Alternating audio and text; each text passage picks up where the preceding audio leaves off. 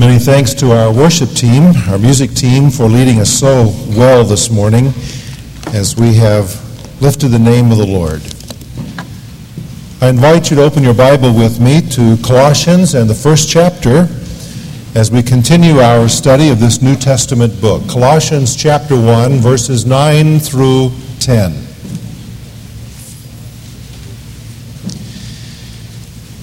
I remember as a young man meeting a missionary from Japan whose name was George.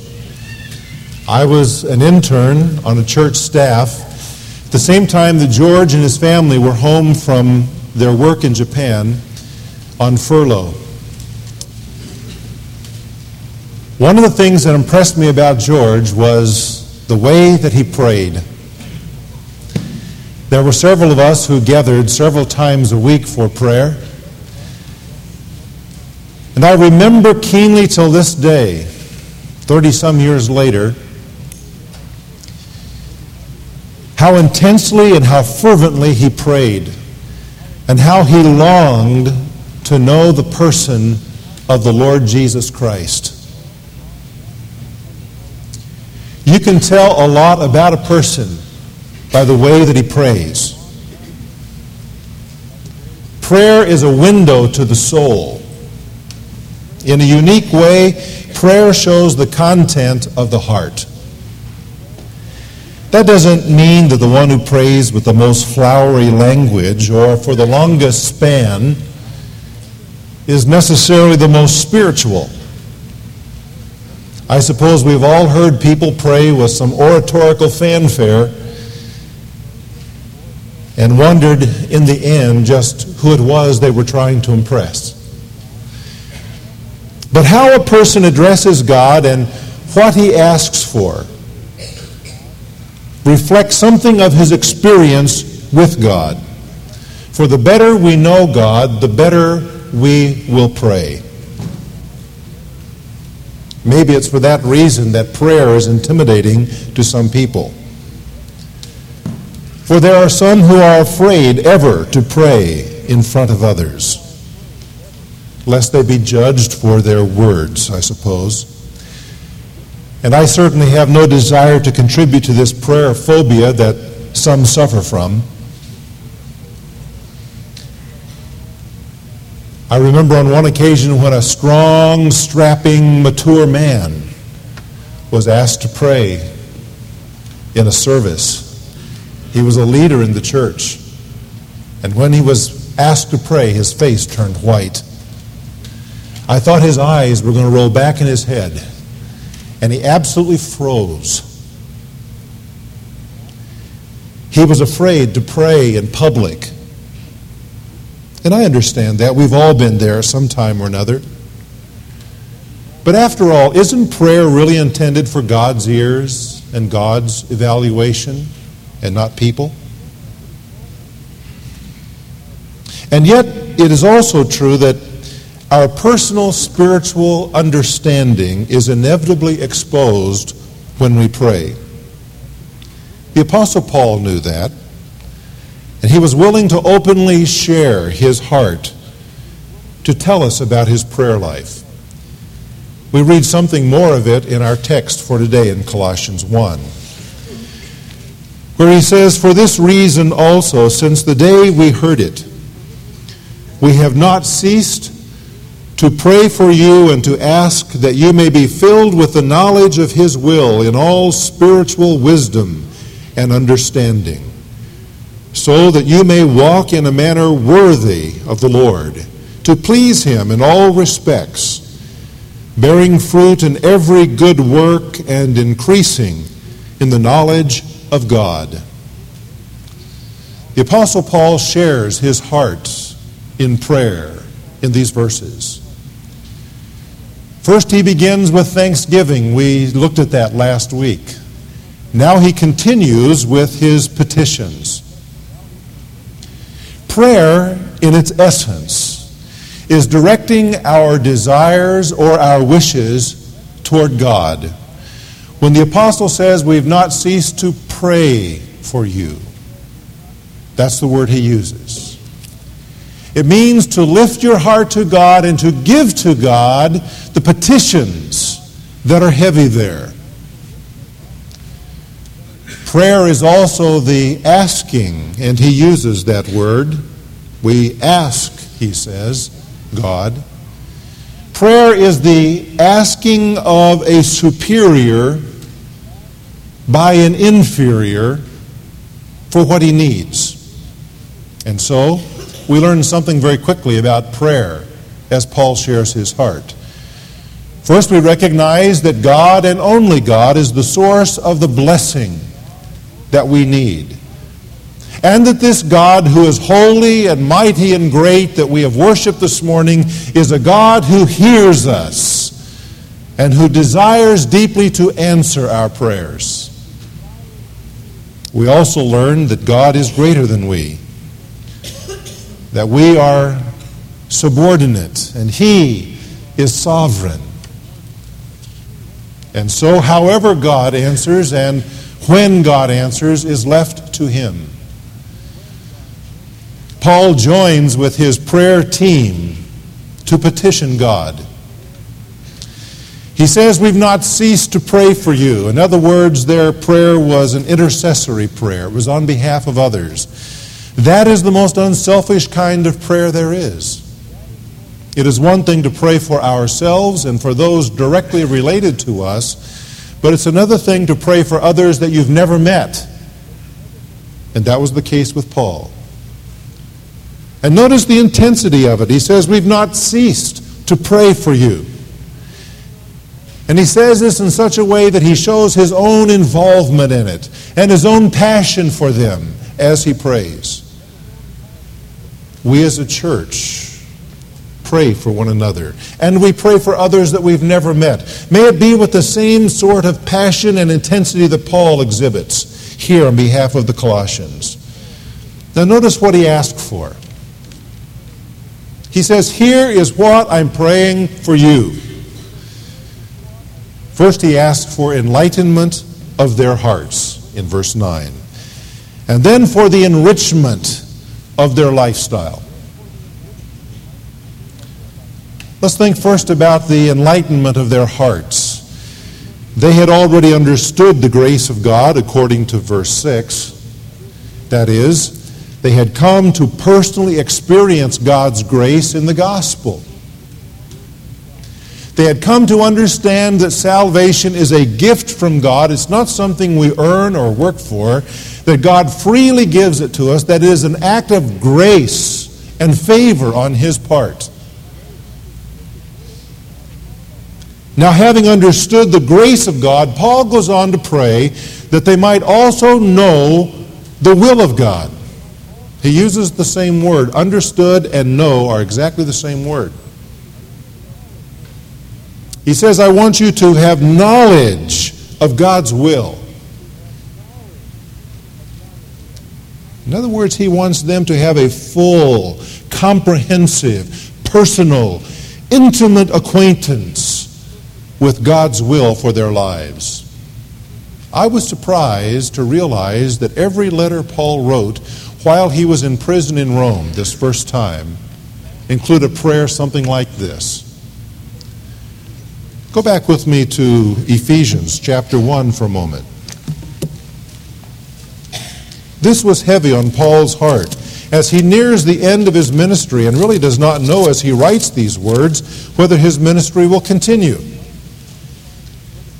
This may be his last correspondence with these churches. And he prays in Ephesians chapter 1. Again, notice in verse 16, he doesn't cease to pray for them, making mention of them in prayer. Verse 17, that the God of our Lord Jesus Christ, the Father of glory, may give to you a spirit of wisdom and revelation in the knowledge of Him. I pray that the eyes of your heart may be enlightened and over a few more pages to Philippians chapter 1. For Paul wrote this letter to the church in Philippi while he was in prison as well. And look at verse 9. And this I pray, that your love may abound still more and more in real knowledge and all discernment, so that you may approve the things that are excellent. Paul prays that they might come to have their minds enlightened about God. And then turn the other direction from Colossians to the little book of Philemon, a personal letter written by Paul to a friend of his over a certain issue. But notice how he addresses Philemon in verse 6. He says, And I pray that the fellowship of your faith may become effective through the knowledge of every good thing which is in you for Christ's sake. And so Paul prays frequently at this mature point in his life that the saints of God may be enlightened with regard to something. Now we need this. Because so easily our minds become clouded and confused. And the evil one is always at work seeking to confuse us. He is always seeking to darken our minds so that we don't understand God. And so Paul prays that we may be enlightened. Now in Colossians, he specifically prays that they may be filled with the knowledge of God's will. What does he mean by God's will? It's a comprehensive term, the will of God. Let me say briefly that when we speak of the will of God, it means what God does of his own good pleasure. It is what God purposes to do. That is his will. And in conjunction with that, God's will embraces what we should do in carrying out his pleasure or his divine purpose. And so when Paul prays that they may understand and be enlightened in their, their hearts about God's will, he's praying, I pray that you will understand what God is doing in the world and what your part in that is. What an amazing thing to pray. Have you prayed that for yourself, for this church, for your student body, for that Bible study group you're in. Paul tells us here how to pray for one another. He says, Pray that you may be enlightened, that you may understand, that you may have knowledge of God's will, what He's doing in the world, and where you plug in to what God is doing. To me, that's a very exciting way to pray. He asked them he asked God, rather, that they might be filled with this knowledge. Notice that? He doesn't ask that they might get a little dose of it. He says, I pray that you'll be filled with it. Now, the word filled is a significant word. It is in Colossians in particular, as well as in the New Testament. There are times when the word fill that's used here means the filling of a net with fish or the filling of a house with the fragrance of perfume. Most of us are familiar with this word in relation to the Holy Spirit in Ephesians 5:18 and be filled with the Holy Spirit. In that context, the same word means to be controlled by the Holy Spirit, to be empowered by the Holy Spirit. It's the picture of a sail on a boat that billows out with the wind, and as the wind fills the sail, the boat is empowered to move along the lake. Be filled with the Holy Spirit, he says.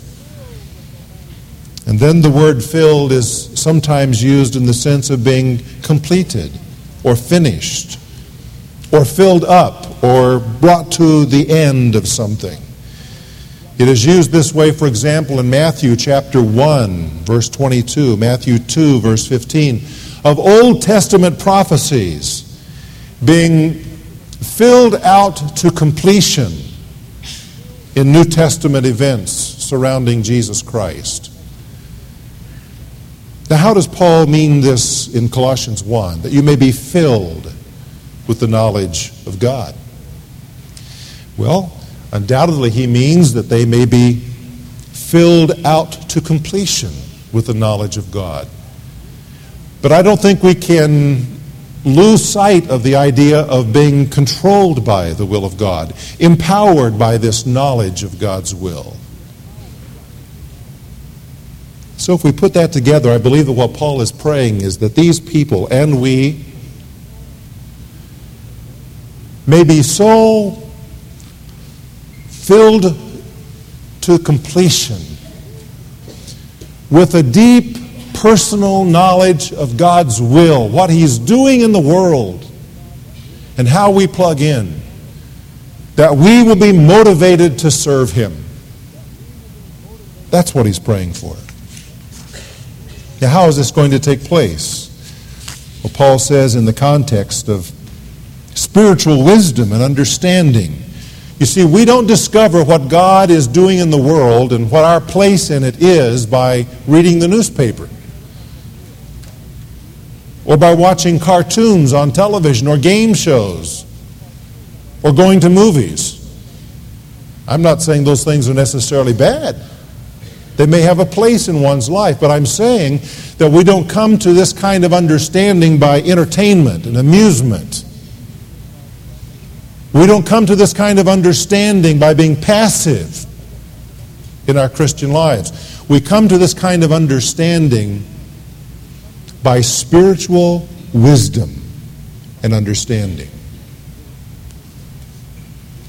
Paul is suggesting here that he wants them to be so connected with God in a vital way that they will possess spiritual wisdom and spiritual understanding. What he's saying is, I pray that you may have a, a grasp on what you ought to be what God wants you to be, and then how to go about becoming that. Spiritual wisdom and understanding. And we gain spiritual wisdom and understanding by the work of the Spirit of God, working through the Word of God in our spirit. That doesn't happen playing Nintendo. It doesn't happen on the golf course, although a lot of people talk about God out on the golf course.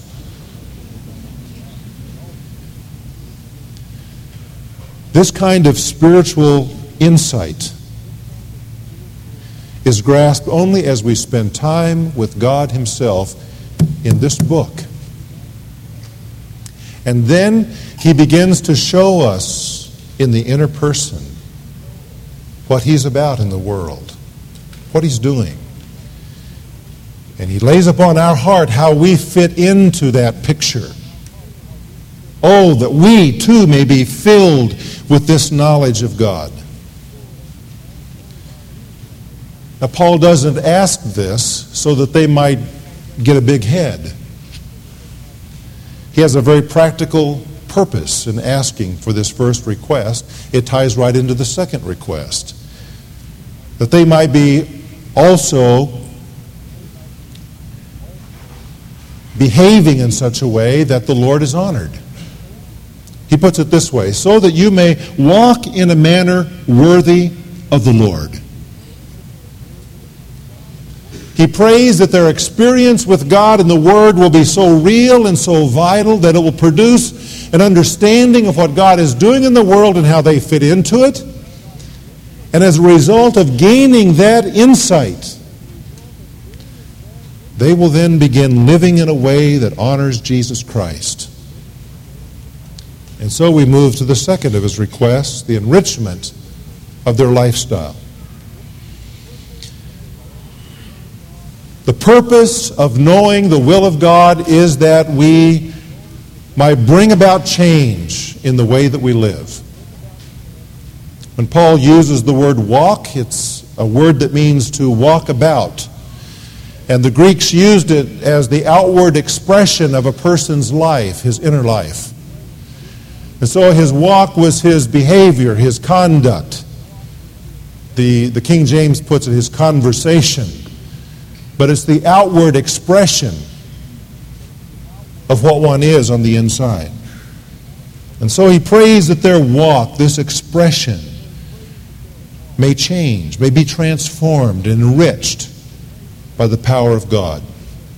He prays that there may be an improvement of, of attitudes and actions that will signal a vital relationship to God in them.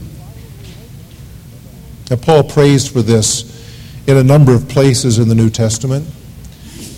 He writes about it. For example, in the book of Titus, he writes to a specific group in the church, slaves, who had been converted, and he says, Serve your manners, your, your masters rather, in this particular way. Because if you do, you will be so different. Others will notice, and it will adorn the doctrine of God.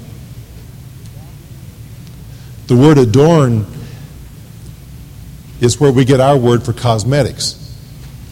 Now, Paul isn't thinking superficially but what he's thinking about is making something attractive. That's the purpose of cosmetics, isn't it? It usually works. He says, I pray that your lifestyle will make the doctrine of God attractive to others. It is sad, isn't it, when the lifestyle of Christians turns others off instead.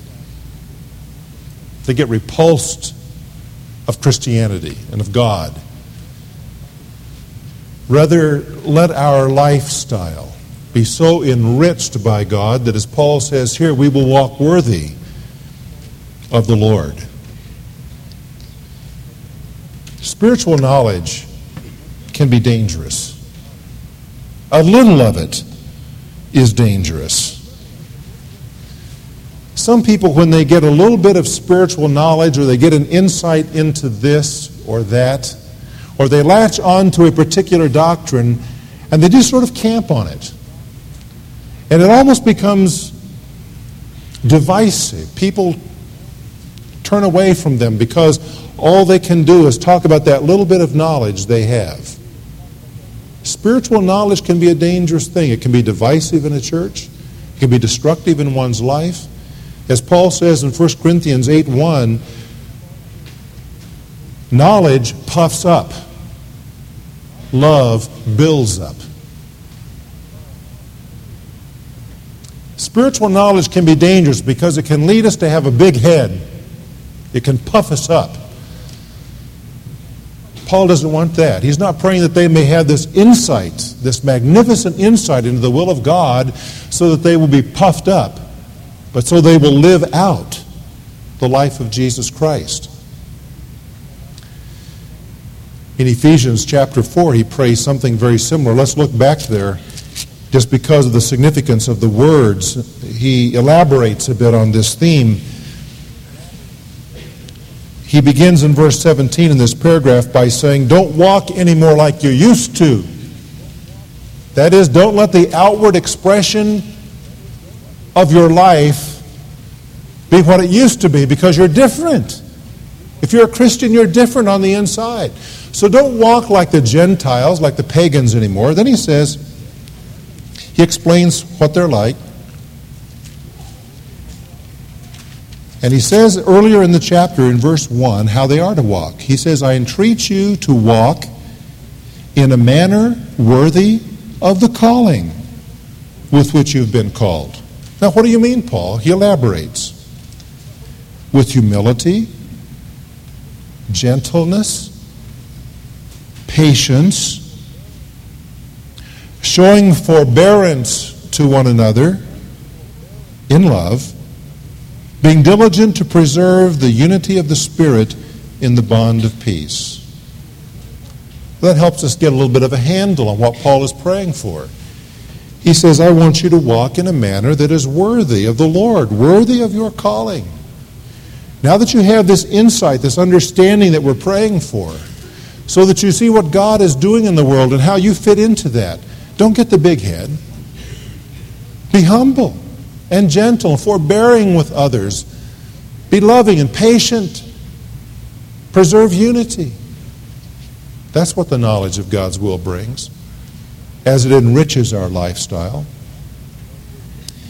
Going back to Colossians, he says that you may walk in a manner worthy of the Lord to please Him in all respects.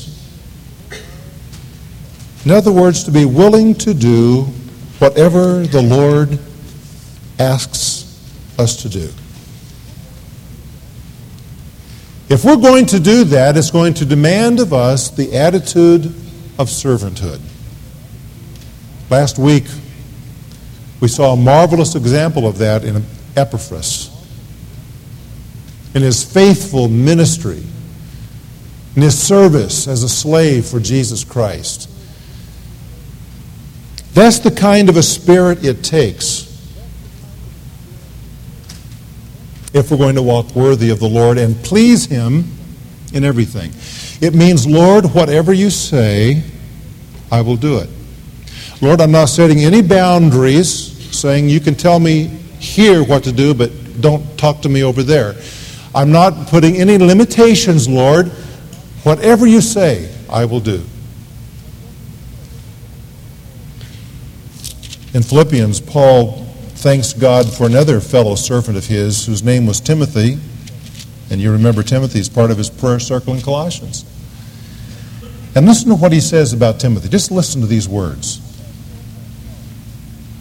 I have no one else of kindred spirit who will genuinely care or be concerned for your welfare. For they all seek after their own interests and not those of Jesus Christ.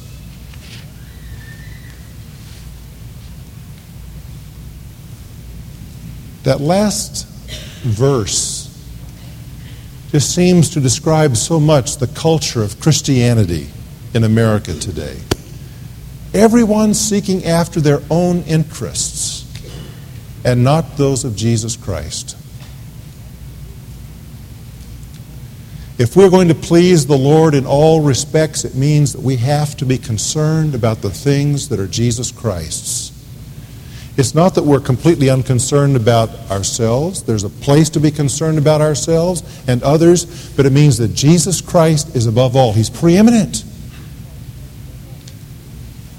Oh, Paul says, I pray that you may walk in a manner worthy of the Lord, to please Him in all respects And then he explains a little more of what he means. He tells us what that kind of a life looks like as he's writing to the Colossians. And you will notice that he uses four expressions to explain what this walk that is worthy looks like. Verse 10 bearing fruit. You may want to underline that. And then increasing. Second word, increasing in the knowledge of God. Verse 11, strengthened or being strengthened with all power. And number four, giving thanks to the Father. Paul says, Here is the kind of a life I'm talking about. The kind of a life that pleases the Lord in all respects. It is one in which you are bearing fruit, where you're increasing in the knowledge of God, you're being strengthened with all power, you are giving thanks to the Father. Now, today we're only going to look at the first two of those words. We'll leave the rest for next week. But first, he says if you're going to live a life that is pleasing to God, it means bearing fruit in every good work. This is the same word that Paul used earlier in verse 6 when he says, In all the world, the gospel is constantly bearing fruit. He says, The gospel is bearing fruit. Now I want you to bear fruit in every good work. Every good work. Often we make the distinction between what we do in the church and what we do on the job. We draw a line between the secular and the sacred, and we say, well, this I have to do for the Lord, this I do for others, and we leave the Lord out of it. The apostle is saying in every good work, in every good work, we're to bear fruit for the Lord. Whether it be working in Awana, teaching a Sunday school, ushering, singing the choir, leading a cell group, whatever it be. Or if it be typing a letter, be going on a business trip, it be writing an order, listening to a counselee, whatever it be, and every good work bearing fruit that honors Jesus Christ.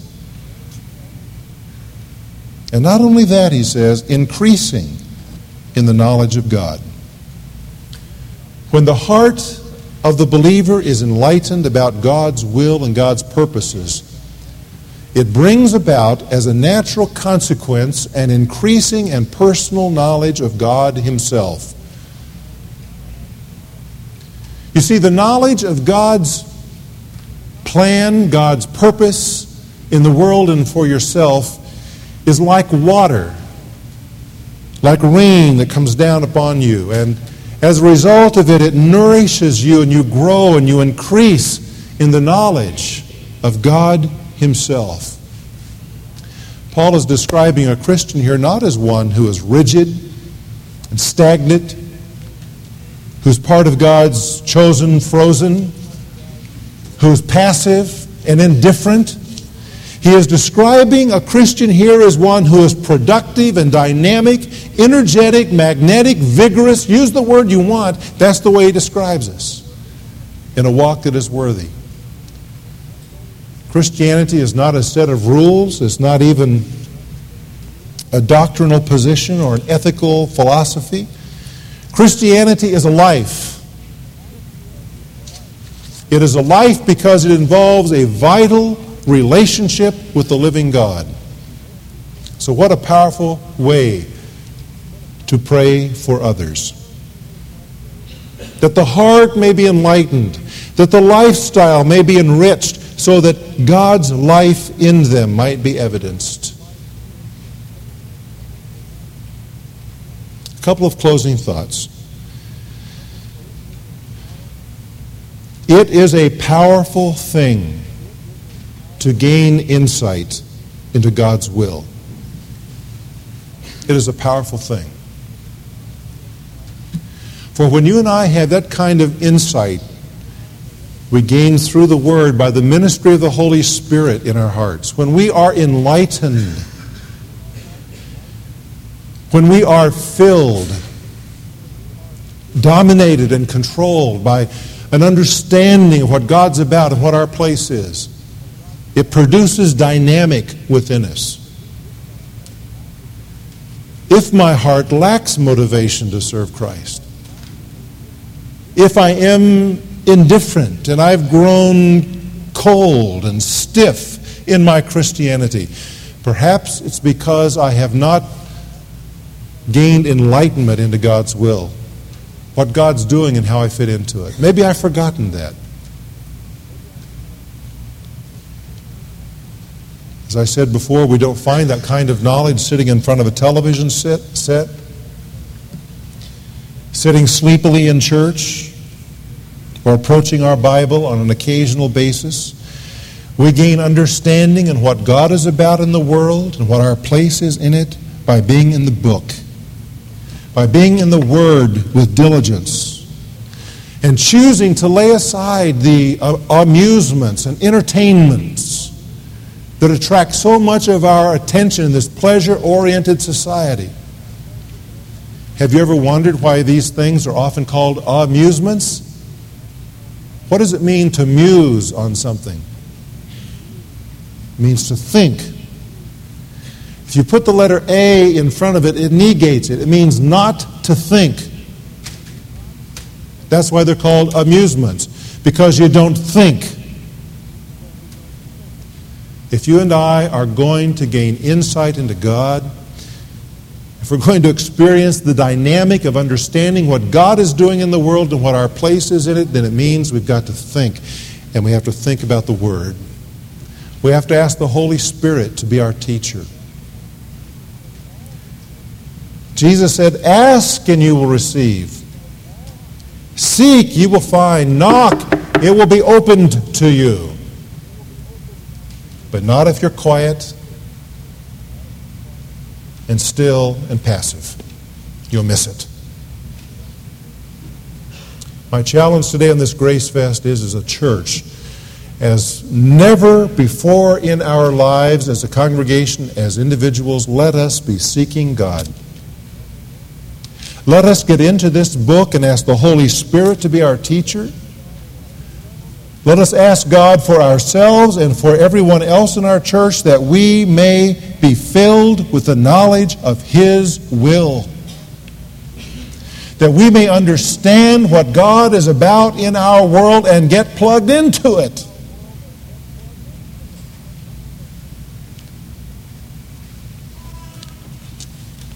A good friend of mine passed away this last week.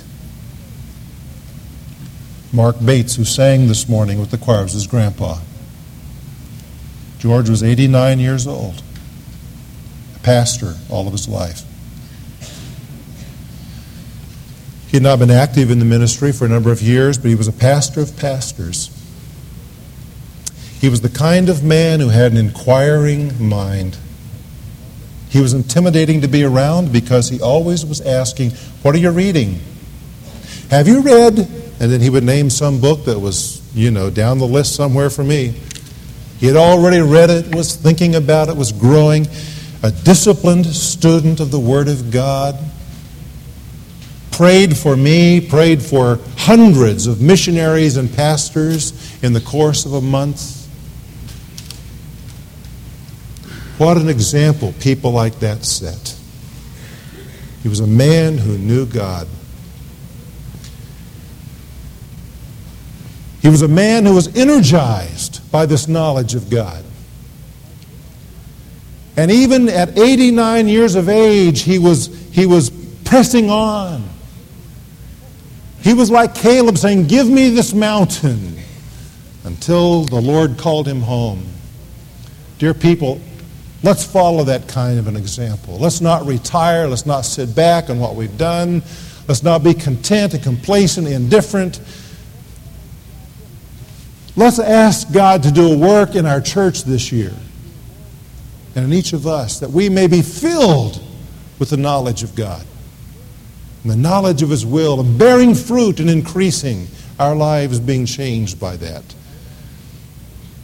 Let's press ahead for all that God has for us. The second thought is this if your knowledge of God is real, it's going to make you like Jesus. If your knowledge of God is real, it's going to make you like you can know doctrine. You can know you can quote the, the Apostles' Creed and all the creeds of the old. You can quote theology statements and not at all be like Jesus. There are liberal seminaries full of people like that. They can tell you about the books of the Bible as they understand them, but they're not like Jesus. If the knowledge of God is real in us, it's going to make us like Jesus. It's not going to make us proud and divisive and puffed up. It's going to make us humble and patient and forbearing and concerned about unity and loving. It's going to make us like Jesus.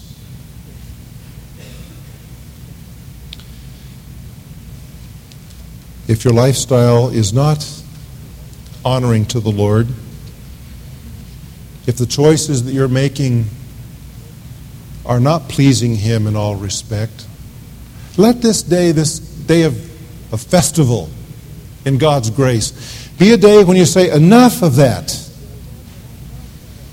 I've gone far enough in that direction.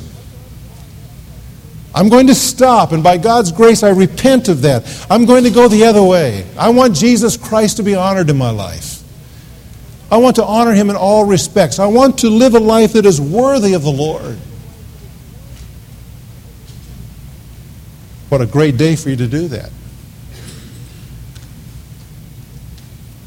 And what a difference it will make. And whether it's when you're 89, like my good friend this last week, or it's 29, when you leave this world and go to be with Christ, you'll be able to step into a heaven and hear his words of commendation. Because not only have you known him and been filled with the knowledge of his will and where you've plugged in, but you have been like Jesus. Your, your heart has been transformed. Your life has been enriched and changed by him to be like him. Dwight Moody, the evangelist of the last century, and a friend were talking one day. and their attention was drawn to a man who was walking nearby. The Moody's response immediately was, uh, he must have been in a military school. And his friend said, Well, Moody, uh, that's right. I happen to know him, but how did you know that? And he said, I could tell it by the way that he walked. Oh, the people can tell that we have walked with Jesus. Because as they see the conduct of our lives, they can say, I recognize that. That life, that conduct, that behavior reminds me of Jesus. The greatest compliment I think I've had in 25 years of ministry I got from a little child in Sunday school who probably didn't realize what he was saying. And when I tell you what he said, you'll say, surely he didn't realize what he was saying. I was in a Sunday school class for something, I don't even recall what it was. And when I went away, he said to his teacher, He reminds me of Jesus. And I thought, Dear God, were it, were it true? And would it be true of my life and of yours that when people see us, they're reminded of Jesus? For that to happen, it's going to take a change in our hearts. We're going to have to open our heart to the Lord and say, Lord, teach me, show me your will, fill me with this knowledge. Lord, enrich my life that I may walk worthy of you, pleasing you in all respects. Are you willing to make that kind of change today? To open your heart to it, whatever it may mean? I hope so. I am. As we celebrate God's grace, let's let it do its work in our lives. Let's pray. Your head bowed and with God the Spirit bringing to a consummation what He wants to do in your heart this morning. Are you willing to say that, Lord? Bring about change in me. My life's going the wrong direction. Lord, enlighten my heart. Fill me with the knowledge of your will. So that then I may walk in a manner worthy of you, the Lord, I can confess, and please you in everything. That I may bear fruit and increase in the knowledge of you. Lord, do what's necessary in my heart to change me. Is that your prayer? It's mine. Father, I pray that none of us will escape that point of conviction that the Holy Spirit is bringing. If there be some friend who's here without Jesus as Lord and Savior, I pray for them. God, help them to understand that He died for them, that He rose again, that He paid for their sins on the cross, and He loves them and desires to come into their lives. Help them today, right now, to repent of sin to turn to the Savior, the only one who saves, the Lord Jesus Christ. And I pray that all of us who have made that decision at some time in our lives, Lord, may today commit ourselves afresh to the knowledge of your will. I pray that you will enlighten us as a church, that you will fill us with the knowledge of your will. What you're doing in our world today, what your purposes are, and show us how we personally fit into that and how we as a church fit into it. So that then we can walk worthy of the name that we lift up. And this I pray in Jesus' name. Amen. Let's sing.